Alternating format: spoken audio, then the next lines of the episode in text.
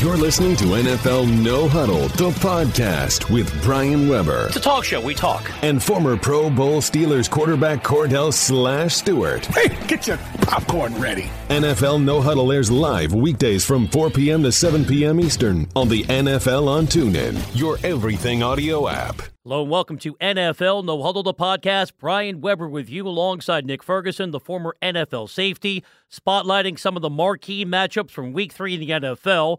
Let's kick off the podcast with Jim Brandstatter from the Lions Radio Network. Jim, take us through the conclusion of the game.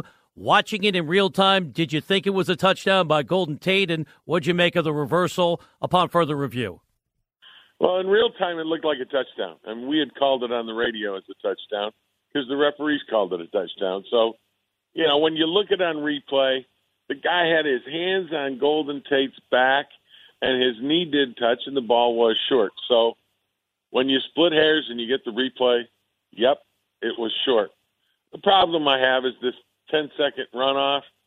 Uh, and yeah, I know it's a, in fairness and it's a rule, but it just takes the you know the air out of the balloon. I mean, you have just put 60, 70,000 people up in the rafters by having a touchdown. Then you take it away, and then you tell them the game's over. It's like people are standing in the stands going, "What?" And then that was the tough part. I mean, great football game, two extremely, I think, very good football teams. But uh, the ending for Falcon fans, it was exactly what they expected, they wanted, they got. For Detroit fans, it was a great disappointment. Jim, Nick Ferguson there. E- even in a, a loss to a, a decent team in Atlanta Falcons, they went to the Super Bowl earlier this year. What does this say about the Detroit Lions and the fact of that they're not that far from the other teams within the conference? Well, it says a lot, and I think that's what it says. Uh, you know, the idea of the Lions are they the same old Lions that you know win early and then go into the tank? I don't think so. I, I think they went into New York a week ago and won. They are um, a team that can compete with the Atlanta Falcons, who, in my opinion, are a team that looks like a playoff team to me. And uh, I mean, the Lions played them toe to toe today. The one thing that was disappointing from Detroit's aspect, they've got to improve against the run. And uh, other than that, they got three turnovers against Matt Ryan, who's hadn't turned it over in like five years, I don't think. so overall, I, I agree with that. I think I think it says a lot about Detroit that they've arrived in a third team in the NFC that uh, you know has to be reckoned with. Chatting with Jim Brandstatter, game analyst for 760 WJR and the Lions Radio Network. Jim, I know in this one the Lions were trying to fight their way back, so Matthew Stafford had to throw it 45 times. But when we go back to Monday Night Football and you saw the Lions run it more than throw it, how much do you like the development, a little more balance in the office this year with the return of Ameer Abdullah? Well, they've got to, and I think that that's what's very important. I mean, Abdullah and Theo Riddick both have to be able to run the ball. Uh, if they give Matthew a running game, a, a legit, consistent running game, game in, game out.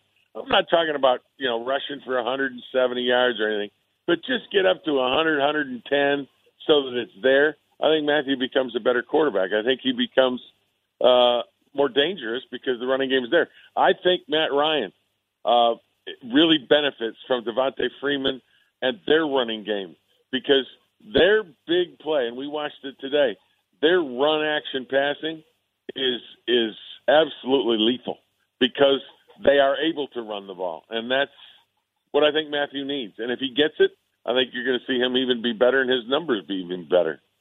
Jim, I mean, when we talk about the Detroit Lions, we're always talking about uh, Matthew Stafford and what he's doing from an offensive standpoint. Over the past couple of weeks, we saw uh, the defense elevate their level of play. Can can we now say that uh, I guess the, the, landscape of the defense and the perception of who this Lions team wants to be as a defensive unit has that now changed and the culture has now shifted to now this is a defense that not only can turn the ball over, but they can make something happen and put points on the board as well. Oh, I think so. I think absolutely. And again, you talk about the things that have been missing from the Lions uh, during their struggling years. It's been that. And today you saw against Atlanta, they forced three interceptions. Uh, normally you win a game when you do that on the defensive side. The only thing that was disappointing today is that uh, Atlanta rushed for 150. Uh, that that's disappointing. They got good pressure on Matt Ryan. They forced three turnovers, but they got to shore up that uh, that rush defense in order for them, to really, you know, take that next step to get to that next level. Jim, as we wrap it up, how important was it that we found out last night the announcement Jim Caldwell got the contract extension and now no more questions about his job status in this, the final year of his current contract? Uh, I think very important uh, for two reasons. One, they got, you know, Bob Quinn's a new GM, right? He's kind of running the football operation, but you sign your quarterback and you get the coach that you think is the guy that can kind of shepherd this franchise forward and you lock him up that says there's a consistency and a continuity in Detroit, which there hasn't been, to be quite frank, over the last dozen years. That to me speaks volumes, and I think it was a great move by Detroit to get Jim Caldwell in the uh, in the fold for a long period of time. Well, Jim, we go to all the broadcasts around the league. It's always fun to listen in to you and Dan Miller. I'm sure you wish it had been a victorious call, but we appreciate you taking the time to join well, us again on the NFL on TuneIn. Well, we appreciate it. Thanks for listening, and I'll tell you what, Dan made one of the great calls on a touchdown that wasn't a touchdown at the end of that game. it still counts in our book. Thank you, Jim. Well, thank you. See you later. You're listening to NFL No Huddle, the podcast, and we'll be right back with more after this. Between game winning drives and walk off home runs, follow TuneIn Sports on social media and get the latest scoop on our great sports shows. From MLB at the plate to NFL no huddle. Be the first to know about upcoming interviews with some of the biggest stars in sports. Or check out behind the scenes coverage that you can't get anywhere else. Like us at TuneIn Sports on Facebook, Twitter, and Instagram, and keep up on all the latest news and happenings from around the world of sports. Welcome back to NFL No Huddle, the podcast. Here are your hosts, Brian Weber and Kordell Stewart. We roll on on NFL No Huddle the podcast. Now let's recap the Vikings win over the Buccaneers, joined by Greg Coleman from the Vikings Radio Network. Greg, what'd you take away from this game? Watching Case Keenum was sharp with the three passing touchdowns. But That was that really wasn't Case. I think the Vikings did a great job of illusion and put Sam Bradford in number seven, uh, dyed his hair blonde and shrunk him a few uh, few inches, but. Uh, man, Case Keenum was just on fire. Uh, you know, he came out slinging the ball, giving the receivers an opportunity to go up and make plays, and they rewarded him. Uh, Stefon Diggs, I mean, uh, eight catches, 174, 75 yards, uh, two TDs. Adam Thielen, almost 100 yards. And, and Cook, the young uh, running back, you know, uh, five receptions for 72 yards. So, Case was a, a equal opportunist in really passing the ball around to everybody. Greg, Nick Ferguson, you, you were just talking about uh, the sensation of running back out of Florida State, Dalvin Cook. What does he mean to this offense? And, you know, the ability to catch the ball out of the backfield and the ability to run in between the tackles. We've seen him have even some punishing runs, but just just just tell us just having a guy like that in the fold, knowing as though Sam Bradford is out for a couple of games, you know, what is it like to have him around? Well, first of all, Nick, he is such an unusual young football player. Uh, his awareness, his patience as a runner, uh, his ability to, to pick up uh, linebackers and blitzes and safeties, uh, even when it's not his assignment. I mean, he has that much awareness. Uh, he he doesn't play like a rookie. I mean, you know, close to a, uh, you know 200 uh, total yards, uh, 94 rushing, as I mentioned, you know, almost 70, you know, catching the ball out of the backfield. I don't know if the Vikings have had a running back with that dangerous pass catching ability since the great Chuck Foreman. Uh, you know, Rickey Young, who came over and did a great job. Robert Smith was was was a great back out of the backfield. But Dalvin Cook gives you an added dimension as a breakaway runner. He's stronger than most most people realize, but he's also quicker and faster. Um, man, he's he's just impressive. Uh, he he just does not play like a rookie, but he gives this offense. He gives uh, offensive coordinator Pat Shurmur another weapon, another arrow in the quiver uh, on top of the great receivers that that we currently have. Greg Coleman, Vikings Radio Network is our guest on the NFL on TuneIn. Greg, we know that Mike Zimmer is one of the sharpest defensive minds in all of football. What's the state of the defense? Another challenging assignment today after matching up with the Steelers last week. But it felt like watching this game that just about every time Jameis Winston was looking to make something happen, the Vikings defense had an answer. They did, and and you know the saying, "Hey, get off the field." That's what they did on third down. And Tampa Bay guys was one of six on third down. When you can shut down a Jameis Winston and, and Mike Evans and uh, you know, young Mr. Jackson, you, you know, you've done something. You know, the the running game, they tried to get it going in the first half. Uh, once they got behind, it was pretty much null and void, non-existent. But um, it starts up front. Okay, it starts with Linval Joseph, uh, you know, Tom Johnson, and and Everson Griffen and Brian Robison. Those guys put the heat. They bring it every Danielle Hunter. They bring it every play. And and Jameis didn't have a playoff. Let's put it that way. The backs didn't have a playoff because those guys brought the heat every play. The Vikings even uh, gave some of their starters some extended time on the sideline to, to, to stay fresh. You know, Eric Kendricks was out several series. Uh, Anthony Barr was out a few times. Xavier Rhodes.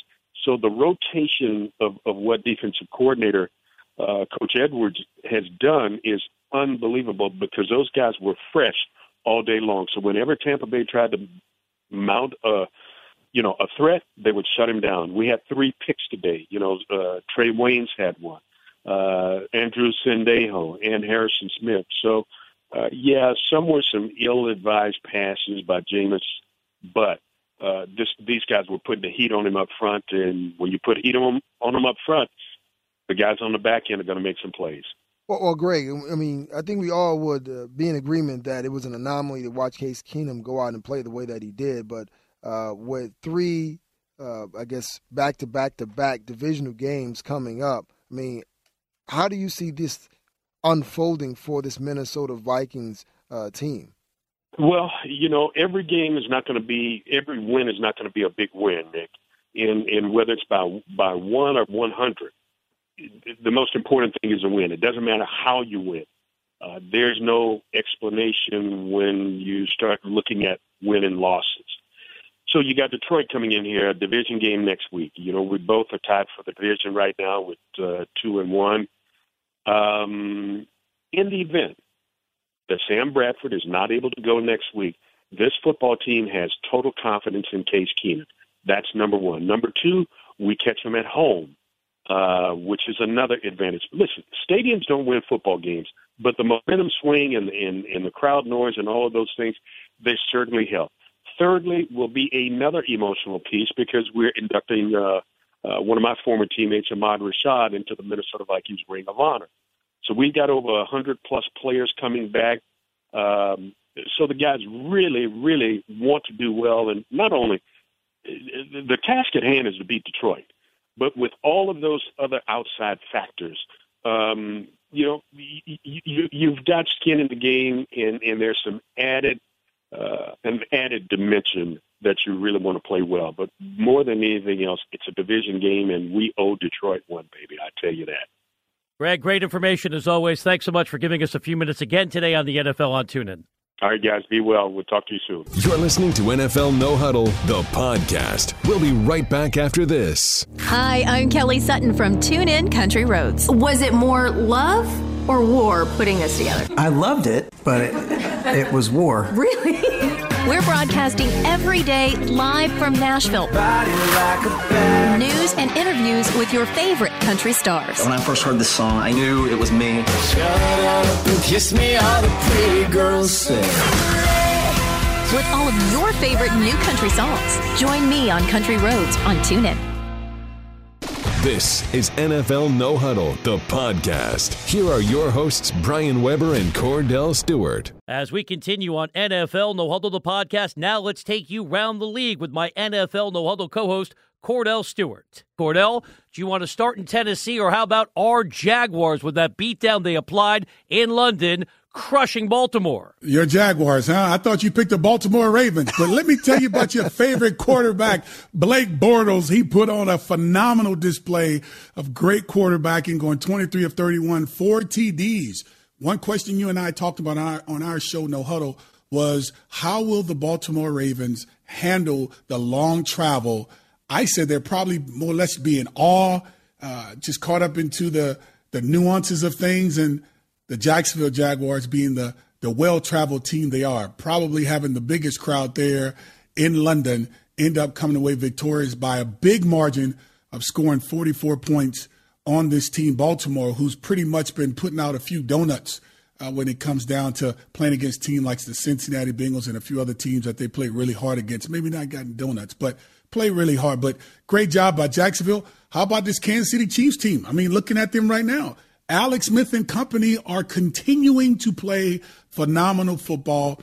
Eric Murray filling in for Eric Berry, doing a great job of sticking Antonio Gates, making it a tough day uh, for Philip Rivers to be able to connect with his favorite target. And my Steelers goes on the road and lose against a Chicago Bears team that could easily have two wins this year if they only could have connected against the Atlanta Falcons when playing there in Soldier Field. Uh, with two opportunities in, in the end zone, but couldn't connect. So a lot of great football around the National Football League. The young kid, Jake Elliott, uh, the, the, the young rookie a field goal kicker from Memphis, puts up a 61 yard field goal uh, to actually take your team, Brian, again. Here he is, Nick. His team again, who he said was going to win that division, uh, actually forced that team to be 0 3 at this moment in time. That's the New York football Giants with Odell Beckham coming back, having a great game. So, great football across the board. Uh, that was a great game, to say the least, for that young kid, Jake Elliott, who took it 61 yards in the air to put it between the uprights. Barely made it, but they don't say actually how did you do it. They ask for the end result, and the end result was a victory. Cordell, let's go back for a second. Now, you know, there's no timetable uh, on Andrew Luck. I know it's being alleged he may come back to practice, and I'm sure after watching Jacoby Brissett go out and play the way that he's been playing. Now, would would this be a little too far fetched to think, knowing as though the Colts needed some need a lot of pieces to keep Jacoby Brissett in house and then start to shop maybe Andrew Luck to get more pieces to help this team. Is that a little too far? Fetched? Yeah, that's insane. I'm going to jump. No, it's not insane. It's not. It's not insane. Shop because, Andrew Luck. Plus, you couldn't trade him with the contract. But because here's the thing. This is your segment. Here's the thing. Here's the thing. I, I, of course, you know. You know why he's griping over there right now. Exactly, because you know B. Webb is high on Andrew Luck. And plus, he went to Stanford. So, with saying that, we had this conversation on our show with, with, with, with saying that there are talks around the National Football League that within his camp, uh, which we haven't heard that directly from the camp, but just conversation around the National Football League, that that may be a potential chance or just talks or even just thinking about that being a potential scenario. Now, let's just be realist here. If we're a front office people and we saw our team being as young as they were, and the money that we've given Andrew Luck, it's not actually turning out the way we would love for it to turn out because he's injured all the time. And it's not necessarily his fault. This is strictly a business decision. If I had the opportunity to get enough pieces for someone like Andrew Luck and seeing this kid Brissett playing the way he is, and he, if he continues this type of play without Andrew Luck being on the team, you have to visit that conversation. Why not? Your team needs everything under the sun to give them a chance just to have an inkling of an opportunity to compete every week. But Brissett actually went out against a, a Cleveland Browns team, took advantage of his opportunities, and played well, played solid, and ended up winning this game 31 to 28. And by committee, we saw Frank Gore, who had a solid game, made a couple plays here and there, scored a touchdown. That's really all you ask for, not necessarily carry the load, but just be a part of it. And he was. So I like what you're saying, Nick. We talked about this on our show during the week last week. So this is not new conversation for us. Uh, but I think it's a great thing to think about. And if you're a front office crew, I think the best thing you can do is at least visit it, maybe not make it public information, but you have to think about that because if Andrew Luck comes back to this football team, because there were some saying, should he just stay out for the rest of the year? And my, my thing is, heck no. He has to get in and play because of that big, big contract that they've given him of $87 million guaranteed. And I questioned it from day one, to be honest with you. But when I do that, it sounds like you know I'm, I'm, I'm another, salty, I'm right? Another, yeah, and I'm not because is he is he living up to that 87 million bucks? You know what we say? It's the offensive line, it's the coaching, it's the GM, it's the management. They've been drinking too much the night before when they gave him the contract. No, he can't stay healthy. He can't stay on the field. So hey, let's visit it and talk about it. And if we can't get nothing that we want from it, Just keep it the way it is. Why not? Yeah, because you guys are both nuts. We're taking you around the league with Kordell Stewart, my co-host on NFL No Huddle. Join us tomorrow, 4 Eastern time, among our scheduled guests, Charles Davis of NFL Network and the NFL on Fox. He was in the broadcast booth for Tennessee's comprehensive victory over Seattle. Overtime is just underway at Lambeau Field. Cincinnati gets the football first. If they do anything productive, we'll take you there live. Kordell, what'd you take away from Tennessee's win? DeMarco Murray had a run that's going to live forever on the highlight reel for the Titans. He simply would not go down as he was able to weave his way all the way to the end zone. Great run by him. Uh, tons of questions of wondering if if uh, Derrick Henry would be able to carry the load, and, and he came in and played well. But that was one of those plays, uh, I think, for DeMarco Murray that really put a stamp of approval on his career up until this point because – uh, of, of the conversations of Derrick Henry actually carrying the load, but yet the old man comes on the football field and, and, and gives them a spark, gives them a big run uh, that catapulted them in the position uh, that they end up being in, which was was on the side of uh, let's just say being victorious and having a, a very very good game uh, to say the least. But when saying all that, um, you know that style of football you know, and, and I say it all the time. It can go to the North Pole, it can go to the South Pole. When you run the football as well as they did, you can test the mental and physical fortitude of any defense in the National Football League when you are as stubborn as that running game was today. That was Mike Mularkey's style of football when it comes to the play calling. It's all about the scheming with X's and O's. It's about execution.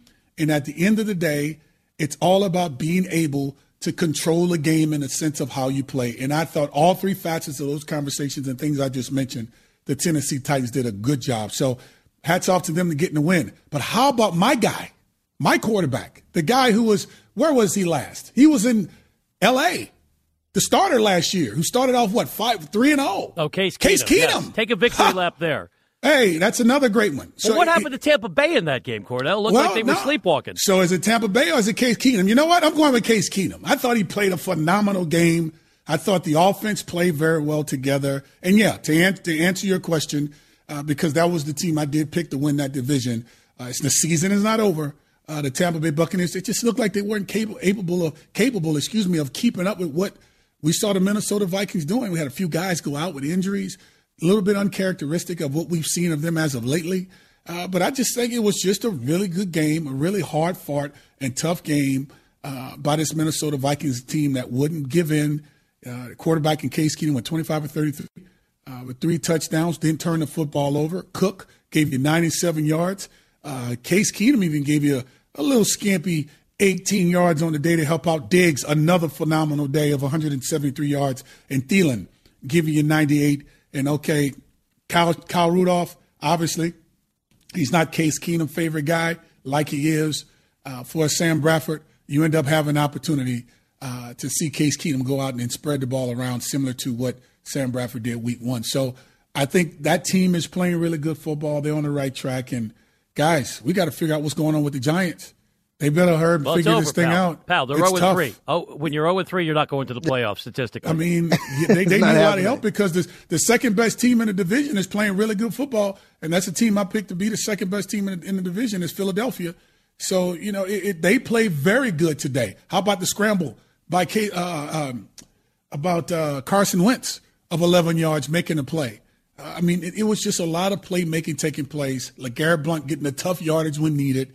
And I think everything that you needed from this from this Philadelphia Eagles team to get that win, which was a tough one, an in, in division rival, uh, they end up coming away uh, pretty good. And uh, right now they're sitting at two and one um, with, with an opportunity to compete for that division if they can keep playing this type of football. Wow, I mean, everyone's patting themselves on the back. Uh, you know, you're doing a great job of it, Kordell. So why, why, why, why stop there? So tell me with Jameis Winston, it just seemed like he's he fluctuates, he goes up and down, and you are a resident quarterback. So I'm gonna defer to you on this. Why, why is he so ups and down? Well, the, the ups and downs come from, in my my mind, just maybe sometimes trying to do too much. And I think that was one of the conversations we heard when we watched uh, the Hard Knocks um, show this past summer uh, with his head coach uh, and himself, and saying that he doesn't have to do it by himself. And when you go out and you make those types of mistakes, turning the ball over three times on the road, uh, you really make it hard for your team to actually have a chance to compete within the trenches. And, you know, you have to credit that to Coach Zimmer's defense. Let's just call it what it is. This is a very good defense they have over there. No one really wants to give them credit because I know we have our eyes on the Green Bay Packers, which I think we all do as we speak right now with this game with seven minutes, 34 seconds left in overtime. They have the football on the, what, the minus 21 yard line. Um, it's just one of those cases where they're just playing solid. And I just think right now, Tampa Bay need to figure it out because Atlanta, uh, they got away with one today. Oh, they got away with they one. got they got away with oh, one, a huge one today, and they say he was down by contact, but I don't even think the knee touched the ground. To be honest with you, it looked like it was very close, but I don't think it touched the ground. I think he ended up scoring that touchdown, and the comeback kid and, and, and Sam Bradford. He Matthew truly lives, Stafford. Matthew, Matthew Stafford. Stafford. I, there it is again. Matthew Stafford. He lives up to the new contract. So uh, again, this conference, that division is going to be a tough one as we move forward. Minnesota's playing good. The heck with the loss today for for for for the Detroit Lions. Phenomenal game by them. Atlanta's playing solid. We see Green Bay trying to make a run to to get a W today. Philadelphia, uh, they're doing their thing, and um, it, it's looking pretty decent in NFC North, to say the least. You're listening to NFL No Huddle, the podcast, and we'll be right back with more after this. Expanding upon the witty and ironic dispatches for which she is known, actress Anna Kendrick's audiobook, Scrappy Little Nobody, offers her one of a kind commentary on the absurdity she's experienced on her way to and from the heart of pop culture. Author's note. That's me, I'm the author. Featuring a collection of humorous autobiographical essays, Kendrick amusingly recounts memorable moments throughout her life. I'm sure I've mixed up the timeline and contradicted myself, but I've tried to get it right. From a middle class upbringing in New England to the movies that have made her one of Hollywood's brightest stars. I've changed some names to protect the innocent and to protect my mother from people in her book club coming at her like, that's not how my kid remembers that day in preschool. A lot of things that are meaningful to me didn't make the cut because they just weren't entertaining. For example, my childhood best friend Meg isn't in the book at all because it turns out my mom was right. Those stories really are only funny to the two of us. With your premium subscription, listen to every fun chapter of Scrappy Little Nobody by Anna Kendrick on TuneIn today. Welcome back to NFL No Huddle, the podcast. Here are your hosts, Brian Weber and Kordell Stewart. This is NFL No Huddle the podcast. Now it's time for the Fantasy Fix with Michael Fabiano of NFL Network. Michael, thanks for taking the time. Let's look ahead to Sunday Night Football. How do you see the Redskins running back situation with Rob Kelley dealing with a rib issue? Yeah, it looks like Rob Kelley uh, is either going to be uh, limited or out in this contest. So Samaje Perine looks like he'll be the start. Chris Thompson's a better play in PPR leagues. He's been the best Redskins running back from a fantasy perspective after two weeks, and he's a guy that's very versatile too, and they're going to utilize him quite a bit with Kelley banged up. Michael, Nick Ferguson here. Right now, we're watching the Chargers in Kansas City so far already. Philip Rivers, mm-hmm. three interceptions. We know they have an explosive wide receiver on that Chargers team and Travis Benjamin. If you're a fantasy owner, you have Travis Benjamin. Is it time to kind of place him on a waiver wire and go out and find another wide receiver? You know what? I mean, Benjamin is so hit or miss that I don't know that a lot of fantasy owners are starting him. He's probably on some rosters as a bench player. That's the issue with with a player like uh, with Benjamin. He kind of reminds me of like Devery Henderson. You remember this guy would either give you two catches for ten yards or he'd give you three catches for seventy and a touchdown. And Benjamin is very similar to that. So the best wide receiver clearly in uh, on that roster is is Keenan Allen. But the big thing here that people need to remember about Philip Rivers is that his game can be so unreliable and inconsistent that as a fantasy owner, it drives you nuts. He can go out there one week and give you 303 touchdowns and look tremendous. And then the following week, in a division game, he's got three interceptions in the first half. This is sort of where Philip Rivers falls from being one of the top tiered quarterbacks in fantasy football because he does this all the time. Mike, because you are a fantasy Hall of Famer and a huge football fan, in addition to being a fantasy analyst, is Philip Rivers going to be a Hall of Famer? Is he going to Canton, Ohio? I still think he needs uh, a couple of more seasons. We'll see how long he plays. I believe it's close, though. I, I believe it, it's going to be close. he's just never gotten to the Super Bowl. I mean, he's gotten close. He's gotten close, and I remember uh, that one season where he played through what was a torn ACL, and uh, you know, a, a gritty guy, a guy who is uh, clearly uh, someone who was a favorite of his teammates and is a favorite of his teammates. You know, I work with LaDainian Tomlinson, and uh, they have a good relationship. I think he's close. I don't know if he's there just yet.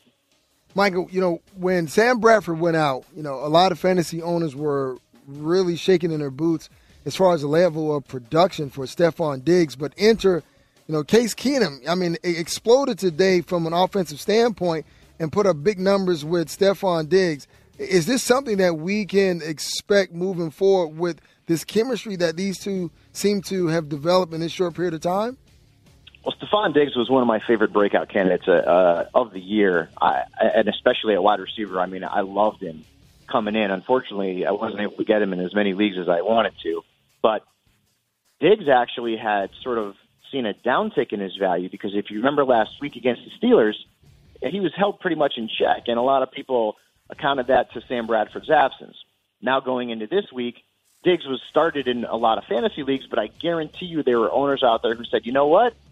I'm going to take a chance on DeVante Parker, for example, or I'm going to take a chance on Rashard Higgins because Diggs has got to catch passes from Case Keenum, and the Buccaneers' defense is pretty good. Well, if you did bench Diggs, you are probably shaking your head and not looking a whole lot at your game center because he had a monster contest. And I think this was great that he did it with Case Keenum, but I am certainly more comfortable starting Diggs week in and week out once Sam Bradford returns from that knee injury. It's the Fantasy Fix with Michael Fabiano of NFL Network. Check Mike and the fellas out. NFL Fantasy Live, weekdays, 5 Eastern. Michael, we're tracking what's going on in Green Bay. Ty Montgomery appears to be shaken up beyond the details of whatever's going on with him physically. What's his outlook overall? A ton of touches to start the year. Yeah, he, he was on pace for uh, well over 200 touches, and he had previously had 121 as his career high, which was last season. So they needed to dial it back a little bit in terms of his overall touch numbers. Now, with that being said, I still think, assuming this injury is not serious, I do believe he is going to end up being a very solid RB2 for fantasy fans and an RB1 in PPR leagues. He's got a lot of advantages. I, defenses cannot stack the box against Aaron Rodgers, or he will absolutely destroy them. So he's always going to have the advantage of a future Hall of Fame quarterback playing there with him. And let's keep in mind, this is a former receiver who's turned running back, which means what? He is a very good pass catcher as well. And as a fantasy owner, you always like to have a running back who's versatile, who can catch the ball out of the backfield and make plays as a runner. And Ty has proven in the first couple of weeks that he can certainly do both. Michael, we've seen some guys today really uh, become like fantasy uh, gems, and these would be guys that we still can talk about as far as being sleepers, like you know Blake Bortles. I mean, he struggled ever since preseason, but he plays against uh, the Baltimore Ravens, who were sensational a week ago, turning the ball over. I think they had four last week, but his numbers were just kind of out of the roof. You know, 244 yards, four touchdowns. Is there another guy that's out there who can, you know, we can view as being a sleeper that you know maybe you can tell the listeners that maybe they need to pay attention to? you know, there are so many quarterbacks in this league that, regardless of status uh, in the NFL, fantasy football, or otherwise, can put up good numbers. This week has shown that more than any other week that I can remember. Tom Brady is your number one quarterback right now, uh, which is no shock because he had five touchdowns. But after that, you're looking at Case Keenum, Jacoby Brissett, Blake Bortles, Brian Hoyer, and Jared Goff. I mean, I read this list and I can't believe it. it is it, it is one of those weekends, and it happens two or three times a year where everything goes sideways and weird stuff happens. And strange things have happened this week at the quarterback position. Even Eli Manning. I mean, Eli Manning goes to Philadelphia typically, and his numbers are bad. And today, he threw for 366 yards and had 22.6 fantasy points. With that being said, to answer your question, I like Deshaun Watson. I don't know how you can't like this kid. He almost beat Bill Belichick as a rookie in New England. And he looked good, and he can run with the football. And I've said it a million times. I'll say it a million more. When a rookie quarterback can run with the football, he's got added value. We also saw that with DeShone Kizer today 44 yards rushing and a touchdown. That is very solid 22 fantasy points. I think Watson needs to be added in all fantasy leagues, even at a deep quarterback position. If he can do this against the Patriots, and remember, last week he had a very solid game from a fantasy perspective. Two scored around 18 fantasy points. Heck, that is pretty good uh, for for anyone. And I was surprised at how well he performed considering the circumstances, considering his last lack of uh, experience uh, in the National Football League, and considering the fact that the Patriots really shut down Nuk Hopkins. Nuk Hopkins did not have a good game in standard scoring leagues, but Watson still put up a very solid line. He is a player to watch, no question about it. Michael, as always, we appreciate the information as we're tracking the rivalry between the Chiefs and the Chargers. How about the rivalry between you and Matt Money Smith? Who's going to win the title this year at NFL Network? You know what? Matt Money Smith and I played in the championship two years in a row, and he beat me two years in a row, and he does not let me forget that very often. Let's put it that way. But Money's great. I love him, um, and I'm super proud of him doing uh, doing his thing with the with the LA Chargers. I just got to hope that when we meet up again, hope the championship, and I can take this guy out because I can't have this hanging over my head for the rest of my life because he does hang it over my head. I promise you. Thank you, Mike. We appreciate the analysis. Enjoy the rest of your Sunday. All right, take care. You're listening to NFL No Huddle, the podcast. We'll be right back after this. Stay up to date on the latest news as it happens on TuneIn. From American politics to global events, get live 24 7 coverage with some of the top news media outlets in the world, including CNN, MSNBC, and Fox News Radio. And when breaking news hits, TuneIn keeps you updated with up to the minute reports and analysis on the biggest stories of the day. Thank you for joining us with this breaking news report. Really appreciate Day it. or night, get live news coverage from around the world on TuneIn. This is NFL No Huddle, the podcast. Here are your hosts, Brian Weber and Kordell Stewart. As we continue on NFL No Huddle, the podcast, now let's go through all the fallout from the Patriots' thrilling victory over the Texans with Paul Perillo of Patriots.com Radio. Paul, thanks for taking the time as we were watching this game and listening to the closing moments on the Patriots Radio Network. Felt like if you gave Tom Brady that much time, he was going to deliver. How did you see it? Yeah, exactly that same way. And I know that the, you know the Texans defensively were playing great in the fourth quarter. They forced a couple of three and outs, but uh, you know I just I turned to my buddy Andy Hart and I, looked to him. I said, you know, how many times in a row do you think they're going to stop him? And I thought that the, the game comes back to there's about two and a half minutes left, a little less than that. Uh, it's third and one from the 18 yard line. Houston's up two with the ball. If they get a first down there, they're probably going to run the clock out. Uh, may or may not even have had to kick that field goal. And on third and one, they just ran a pedestrian play up the middle to Lamar Miller. He gets stuffed. Uh, I just can't believe they didn't put the ball in Deshaun Watson's hands there. And uh, you know, to compound that mistake, I thought Billy O'Brien had a chance to go for it on fourth down. And even if he gets stopped, it's pretty much the same situation. You got your defense on the field with uh, you know a long field to drive. Yeah, you need a field goal instead of a touchdown. But uh, again, I just I exactly the way you said it, Brian. I felt if you give Tom Brady some time, he's going to make you pay. And you gave him about 220, a, timeout plus the two minute warning, and that was plenty of time. It, you know, they just went down the field and and they uh, they win in dramatic fashion. A game they probably didn't deserve to win. Paul, Nick Ferguson here. At the beginning of the season, everyone's talking about after the loss to Kansas City that the fact that you know Tom Brady's 40 years old and you we look at the defense and the pieces and they're just getting together and trying to develop that cohesive cohesiveness. Now we're in week three and we've seen yep. the Patriots score a lot of points, but we've also seen something that we haven't seen in years. The Patriots give up a lot of points. So if you're Matt Patricia and Bill Belichick, what, what's what's the res- resolution? How do you solve the issue and slow the bleeding as far as giving up so many points? Yeah, I just spent two hours talking about this very thing on our post game show, and and I don't have a, an easy fix for you. I'll tell you, I think, you know, first and foremost, I think there's a person a, a personnel issue. I I'm not sure that they're talented enough on defense. Now the secondary has some talent, and they need to play better. They haven't played well really in any of the three games, and, and that's Butler, that's Gilmore, uh, and that's McCourty. You know, guys that have played well in the past for this team. Uh, well, you know, with the exception of Gilmore, obviously he just got here. I don't know what the answer is, though, Nick. I, I don't know if you you know, maybe change up your personnel, if you get a little bit more aggressive. But you're right. Uh, the three games that they've played, Uh, I thought they were really fortunate to only allow 20 against New Orleans uh, last week. I thought the Saints had plenty of opportunities to score, but the Patriots' offense was just so good. They had that two-score lead, and they forced New Orleans into basically going for fourth downs instead of kicking field goals. Um, they forced them to throw the ball into the end zone in an effort to make big plays because they were just playing catch up. The other two games, Kansas City and Houston, offensively, those two teams did whatever they wanted. They ran the ball, they threw the ball, and today was really eye opening because they were able to throw the ball with a rookie quarterback who really hadn't shown the ability to move the offense on a consistent basis in a conventional way. I mean, if he was going to come out here and make a bunch of plays with his legs today, you'd sit there and say, "Well, he's a special athlete; he can do that." But they they dropped back and he, certainly he made some plays buying time with his legs, but they did a lot of conventional offense today where they just dropped back and threw the ball to wide open receivers.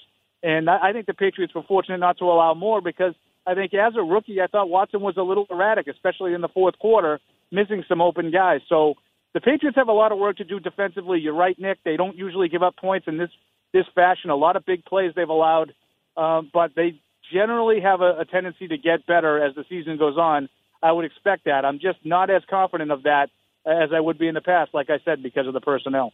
Paul Perillo from Patriots.com Radio, Patriots Football Weekly, is our guest on the NFL on TuneIn. Paul, since you were talking defense, did Malcolm Butler return to the starting lineup, and what do you make of some of the trade talk that's been percolating? Yeah, he was back in the starting lineup, but there's a, a big asterisk there. Uh, Eric Rowe is the gentleman who took his place last week in New Orleans, and he was not active today. He left the Saints game with a groin injury, and he missed today's game. So we didn't really get an answer to that question. Would he return to the starting lineup? Now Butler did uh, get back out there. He played on a full time basis, and he competed hard against uh, DeAndre Hopkins. I thought Hopkins showed you why he's so tough. Um, you know, I think he had seven catches for 70 some odd yards. Um, you know, they did a good job of limiting the big plays from him. Uh, and I thought Butler was back to his, his competitive self, but still, generally, when they threw the ball to uh, Butler's direction, the ball got caught. So the secondary is really, really struggling, and that was supposed to be a huge strength of this team. I thought Devin McCourty was a little bit late at times on tight ends down the seam. Uh, you know, Ryan Griffin caught a touchdown, uh, and earlier in the game, Bruce Ellington, uh, you know, split the seam uh, on a route right down the middle where where McCourty looked like he was the center fielder, and he bid on a play over to his right and was late coming over to the middle uh, to get Bruce Ellington. So the secondary in general has been an issue. Paul, you know, when we look at Tom Brady, we know he's the key staple of this uh, New England Patriot team. Uh, five sacks today given up by the offensive lineman. We saw even in the Kansas yep. City game, uh, there was some pressure being placed on Tom Brady. What is it that they need to do with this offensive line to give Tom Brady a consistent, clean pocket? Yeah, it's going to have to get better. Uh, they were without Marcus Cannon today, their starting right tackle, uh, who was on the injury report all week with a concussion and ankle injury. Uh, he was seen limping around the locker room a little bit on Friday, so I'm not sure which of those situations caused him to miss the game. But Adrian Waddle wasn't overly noticeable in his place. Uh, the, the trouble came from the other side. Nick uh, Nate Solder uh, had had trouble off the edge. Now, listen, the Texans are really, really talented up front, and there's a lot of teams that have had Whitney Mercilus and Jadeveon Clowney and J.J. Watt disrupt the game, and those guys certainly disrupted the game. I thought they affected play calling at times in the second half. Uh, I, there were a couple of possessions where the Patriots get, came out and just ran the ball, uh, ran the ball three times, and ended up getting stopped on third and one and had a punt. Uh, and I think that was a direct result of the constant pressure that Brady was under, uh, really throughout the game. And again, I talked about some of the good fortune the Patriots had. Brady was strip sacked three times in this game. He only lost one of them. He was strip sacked on the final drive, and the ball landed on his offensive lineman who was on the ground. David Andrews ends up saving the day by recovering a fumble. On the next play, Brady throws a deep interception that gets dropped as the defensive back hits the ground. I think it was uh, Corey Moore uh, for the Texans who had the ball in his hands, took it to the ground, and didn't complete the act of the catch. So there's some some issues here that are being really caused by the offensive line. I think it's affecting play calling. But th- these are the five guys they're going to roll with. You add Cannon to this mix, and what you saw today is what what you got, and and it hasn't been good enough consistently enough. There have been times where they've done a pretty good job protecting Brady, but there have been other times like the fourth quarter of that Kansas City game, uh, and really throughout the day today where it hasn't been good enough. And if it doesn't if it doesn't change, you bring up the 40 year old quarterback element, and I know that you know, Tom's got it licked when it comes to, you know, he can't get hurt and all that with with the TB12 method, but I can't imagine him surviving taking all the hits that he's taking right now. Thank you for getting the plug in. I know he's trying to sell his book as well. Paul, we appreciate the insights. We know it's a broadcast marathon for you on Sundays, so thanks for joining us again on the NFL on nah, This is what this is what we do, right? On Sundays we talk. You're listening to NFL No Huddle, the podcast, and we'll be right back with more after this.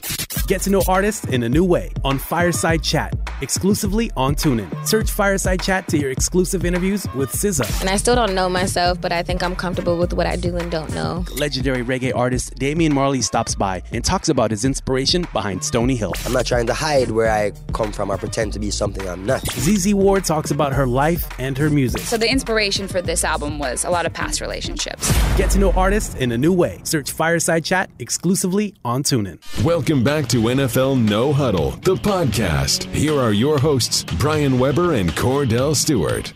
Let's wrap up NFL No Huddle the podcast celebrating individual achievement with Nick's picks. You're listening to NFL First and Goal on TuneIn. It's time for Nick's picks. I'm not a businessman. I am a businessman. And all I do is put up numbers. Drew Brees served up some spicy touchdown gumbo to a tough Panthers D, 22 or 29, 222 yards, three touchdowns. Hold the beignets. Relax your mind, let your conscience be free, and get down to the sounds of Tom Brady with another big game 25 of 35, 378 yards, five touchdowns, proving to the average DBs I'm known as the Terminator.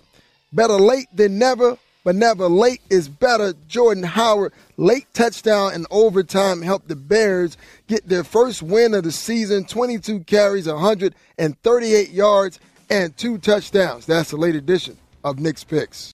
Thank you for listening to NFL No Huddle, the podcast on iTunes with Brian Weber and Kordell Stewart. Listen live weekdays from 4 p.m. to 7 p.m. Eastern by downloading the TuneIn app and searching NFL No Huddle. The National Football League is on TuneIn, your everything audio app.